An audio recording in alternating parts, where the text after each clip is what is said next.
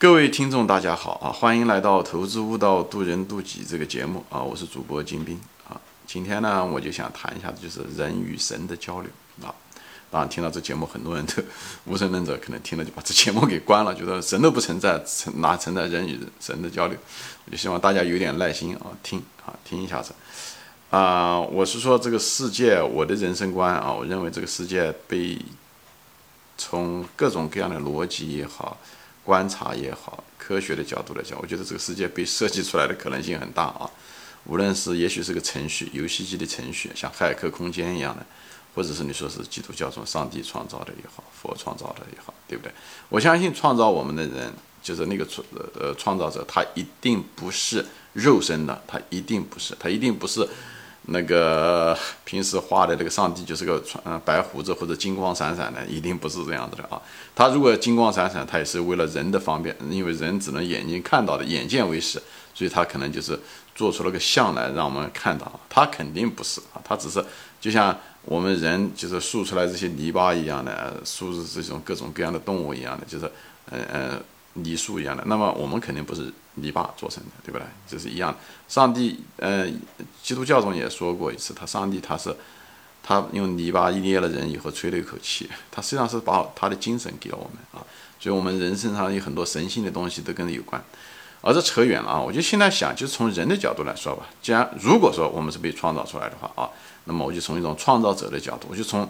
对方站在对方的角度去想嘛，用人的思维去想，当然有很大的局限性。我觉得尽量想，这样的话咱们有一个交流的一个基础，好吧？就是这样。如果我装的我是上帝啊，我是一个创造者，比方说说他是个被创造者，比方说人创造出来一个呃蚂蚁吧，在实验室里面做出来一个蚂蚁啊，那么他要得，他又想让这个蚂蚁，他又想观察这个蚂蚁最后怎么活，对不对？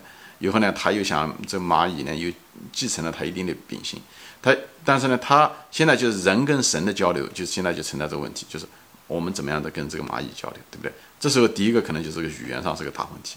首先我们说出来的话，蚂蚁要能听得懂，对吧？蚂蚁要听得懂，那么首先要需要语言，它要，对吧？我们首先要发明一种语言，那个蚂蚁能听懂。第二个呢？不仅是语言，而且是概念，最主要蚂蚁要能听得懂。比方说说我们人，你无法跟蚂蚁说什么四值运算啊、原子啊、电子啊、太阳系啊这些我们人很能人理解的东西，你要跟蚂蚁说，那就是对牛弹琴，好吧？所以在这地方就有个问题，这交流上确实是个大问题。那么有没有交流途径呢？就是我们就说我谈的是人跟神之间的啊，其实是有的。其实无论是在基督教中的，就是祷告啊，基督教中祷告就是你你你有什么话跟上帝说，当然了，你上帝说的话你是听不到的，就大多数人是绝大多数人是听不到的啊，因为你那个频道不够。但是呢，你可以祷告，你可以把你的东西说出来，这一点还是很重要，就是祷告。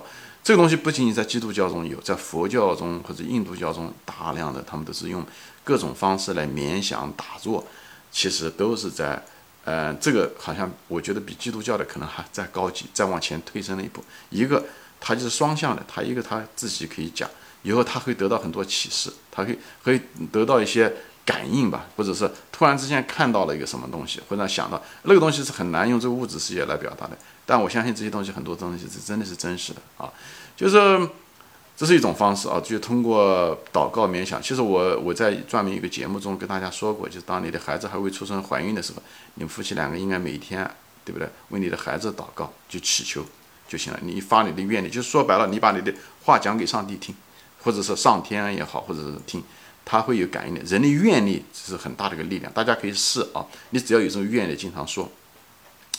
那么另外一个呢，就是神，就是神。我们的那个创造者，实际上还有一种方法呢，就是通过某一个人来启示，就是某一个人，他通过某一个人来启示。那么这个人呢，他可以跟上帝，可以就是不管是什么原因嘛，偶然的原因还是什么，他就跟可以跟他对话。嗯，历史上出现过很多次，比方说犹太教教中的这个摩西就是这样，他当年带着犹太人出了埃及的时候。他就是在什么在旷野中，嗯，逛了四十年，他一直在，呃，他一直在跟上帝在一定的对话，就是这个是在犹太教中他很详细的记录的。还有就是基督教中的耶稣也是吧，他耶稣也是，他说他是上帝派来的儿子，他实际上也是生在这个世界上，都是肉身生在这世界上，但到了这个时候的时候，他就可以说，他很显然他是得到了一定的启示的，对吧？所以我就说，上帝他是可以通过一些人来启示，就包括佛教中的佛陀。他也是一样的。他后来年轻的时候出家，最后悟出来很多道理等等这些东西都是这样子。呃，包括那个什么，就是那个伊斯兰教的那个穆罕默德也是一样，他一个字不识，穆罕默德是一个字不识，但是却把这个整个可兰经全讲出来了，而且讲的是嗯天衣无缝。所以你看世界上现在这么多人信这个伊斯兰教，他不是没有原因的。所以你想一个一个不会读书、一个字不认识的人，他能说出来这些东西那么有条理，这个绝对不是他一个人的。那个穆罕默德是，你如果说耶稣还没有历史记录的话，那穆罕默德的呢？这人类历史记录记录的很清楚，他的弟兄对不对？他的儿子是什么？他的他跟谁的结的婚？那讲的很清楚。有可兰经就是他说出来的东西，所以这个很显然是被启示的，就是。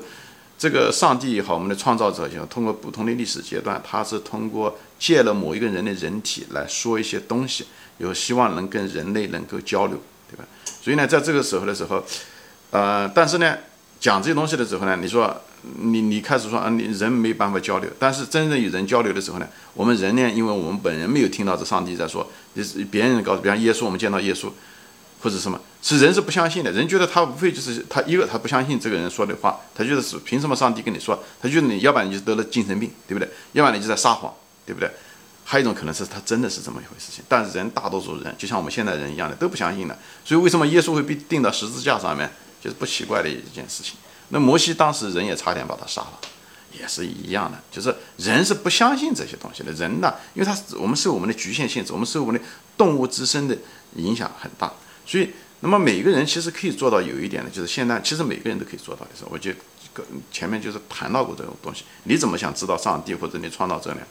你就联想，你就打坐，你联想、祷告也好，冥想也好，这个东西的时候，这个过程的时候是把你的自我的那种，我们之所以听不到，是因为我们把我们的耳朵捂住了，就是我们不相信。当然，有些无神论者他不相信，那就耳朵捂住。其实上，我们更是，嗯，我们的创造，上天也好，佛陀也好，我们之间是。